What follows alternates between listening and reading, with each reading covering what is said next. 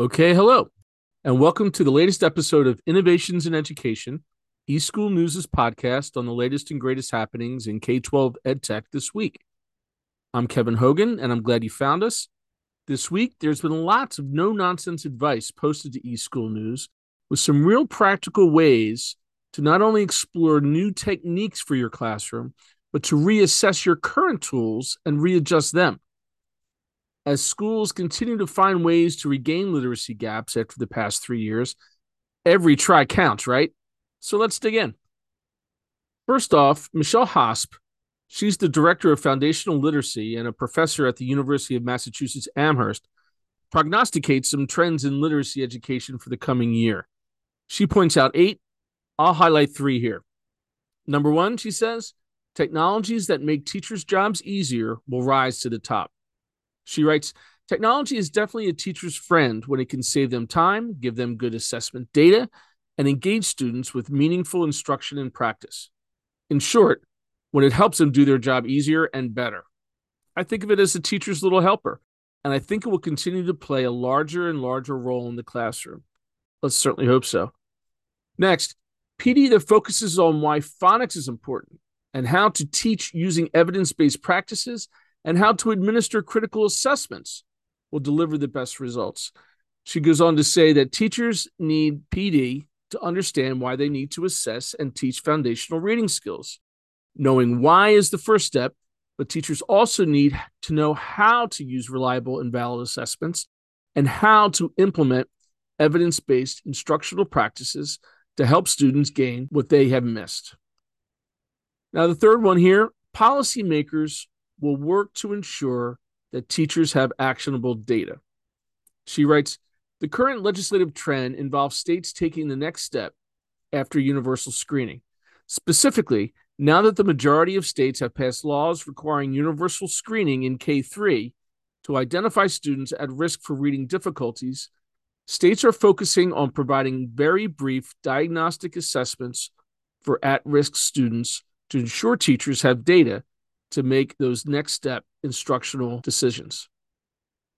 She believes that in 2023, students will continue to feel impacts from pandemic related learning disruptions, but teachers will step up to meet them where they are with targeted assessments and evidence based practices that will continue to improve literacy instruction for years to come. I love it. Glass half full. Let's hope so. Be sure to head up to the top news stories this week and scroll down for the story called eight predictions about literacy learning in 2023 for the full effect. Next, Stacy Hurst, she's the assistant professor of teacher education at Southern Utah University and chief academic advisor at Reading Horizons, writes that teachers in the K 3 classroom may be wary of technology, but with the right approach, can enable and extend teacher led instruction using it. Here's an excerpt. She writes there are plenty of reasons why K 3 teachers tend to be less likely than their middle and high school peers to use technology in the classroom. From their focus on hands on learning to a lack of district provided devices in the lower grades, the reasons are both pedagogical and budgetary. However, by incorporating technology into classrooms, K 3 teachers can add flexibility and personalization to their instruction and even get some of their own time back. She goes on to list six tips for tech enabled instruction in the early literacy classroom. I'll tease you here with three. You know what to do to get the full story. Head up to the top story feed at eschoolnews.com. So here we go. Number one, get to know the tech you already have. For teachers who would like to use more technology in their classrooms, the first step I suggest is to get to know your existing technology as well as possible. This was a lesson I had to learn early in my own career, she writes. When I was a new teacher, there was a program we were all supposed to use in class for a certain number of hours each week, and I made sure that my students met those requirements. But I didn't really have any idea what they were doing. When I finally took some time to look into it, I realized that although it was a pretty great program, it was also missing some pretty important concepts. Also, while I thought most of the lessons were fantastic, there were a few that I just didn't think held much value for my students. Once I understood where the program was effective and where it was less so, I was able to compensate by spending more time on the pieces I thought it didn't handle well or maybe even missed altogether. Another tip use tech to focus on your students. She writes, These days, my teaching is at the college level, but I found that at least one challenge ne- never changes, regardless of the age of the student. There is so much to pay attention to all the time. When I'm presenting to the class, I have to focus on what I'm doing and still be aware of how my students are interacting and responding. One great use of technology is to get students engaged so that the teacher can focus on the students. For ELA teachers, simply projecting decodable text on a screen at the front of the room and asking students to read it out loud frees the teacher to walk around the room, observe students' facial expressions, and listen to their pronunciation. Or you can reverse this by having your phone dictate a list of words for students to write down while you walk around the room. This allows you to focus on what your students are doing and thinking instead of having to read words aloud from the front of class. One more use tech to pre teach. She writes, one of my favorite ways to use technology in the classroom is to prepare students whom I know will need a double dose of a particular concept. Introducing students to a new idea or skill via software is a great low stakes way to get them familiar with an idea so that they hit the ground running when you introduce it to the whole class. Good stuff here. Again, check out the story. It's called Six Tips for Tech Enabled Instruction in the Early Literacy Classroom to get a full kind of grasp of what she's writing about. And finally, as technology continues to play a pivotal role in classrooms, many schools are turning to active learning environments to effectively use technology to help engage students in learning. This conversation between Remy Delmar, she's the senior product manager at Epson America, she had it with Chad Lewis, who's the director of technology at Tampa Preparatory School, and Mark Hess, who's a principal at the Mary Helen Guest Elementary School, highlights some of the best practices regarding classroom design to keep those digital natives enthused about learning. Here's a snippet.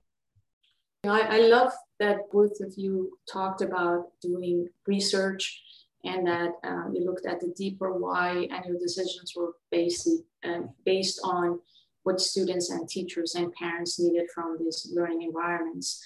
So, Mark, to expand, since your refresh is basically is from this last summer and you worked there, maybe you can talk about what technologies you put into that active learning environment, um, how you made these spaces work, and maybe briefly walk us through sort of the uh, the end-to-end flow of those spaces. What happens between a teacher and a student in those spaces? Sure, good question. I think uh, we had our technology in place for a few years now. All of our learning spaces, not just classrooms, but our rooms like reading recovery, our ESL rooms, our learning commons, which like media centers. All of our learning spaces have the Epson short throw interactive touch enabled projectors, the high definition document cameras. We ran new cabling throughout category or Cat 6 cabling, HDMI, really tried to outfit a strong network, upgrading our servers, wireless access points in every classroom. And it's not just one school, but all 19 schools, 800 and some learning spaces, classrooms. And most importantly, I think, or just as important, is what is the content that we're putting out there? It's, you know, the projector is not there just to be the new modern day overhead projector, but we want students and teachers not just broadcasting the content, but actually immersing themselves in that content, interacting mm-hmm. with the content. So it's very common to walk into classrooms and the students are up at the whiteboard, the projector, uh, using the touch enabled activity to engage with that content, whether it's for example, I was in a kindergarten classroom this morning and they were working on sorting and ordering uh, shapes and mm-hmm. sequencing of scenes and the students were up there in partners taking their you know their fingers and touching these little scenes it was about uh, getting up in the morning uh, getting dressed uh, brushing your teeth eating breakfast and they had to put things in order and they were moving the little boxes the scene uh, right on the the whiteboard so that's how our teachers engage and how we use the technology not just to broadcast content but for students to be alive with it and interact and have that dialogue amongst themselves, checking mm-hmm. for understanding. Or if they do make a mistake? Are they self correcting? And what is that process? As far as the furniture goes, you know, we have soft seating, we have adjustable height seating. One of the highlights is what our kids call the wobble stools. They're the stools that enable uh, for our kids that are are active, you know, moving around. That we have those wobble stools. I think too, it also allows the teacher to flow throughout the classroom, mm-hmm. whereas in a traditional classroom of uh, tables or rows, chairs, now our teachers are able to design and utilize more of the square footage of the classroom and have different learning paths or learning spaces, mm-hmm. and the mm-hmm. teacher can flow.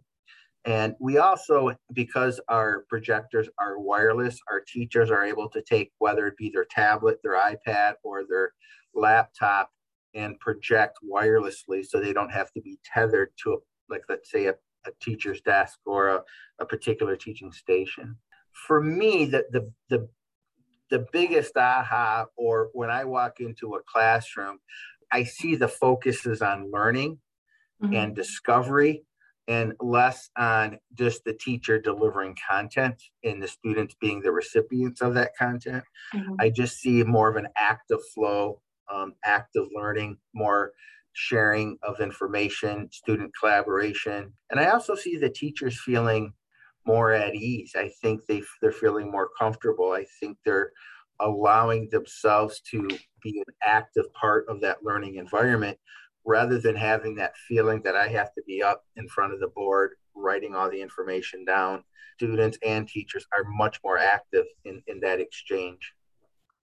You can go up online to eschoolnews.com and go into the webinar tab to hear the full conversation under the title how active learning environments help students engage in content. So that about wraps it up for this episode. Be sure to check back on eSchool News for all the latest and greatest news and analysis for what's happening in the EdTech space. Remember, eSchool is always free and always helping innovative educators just like you.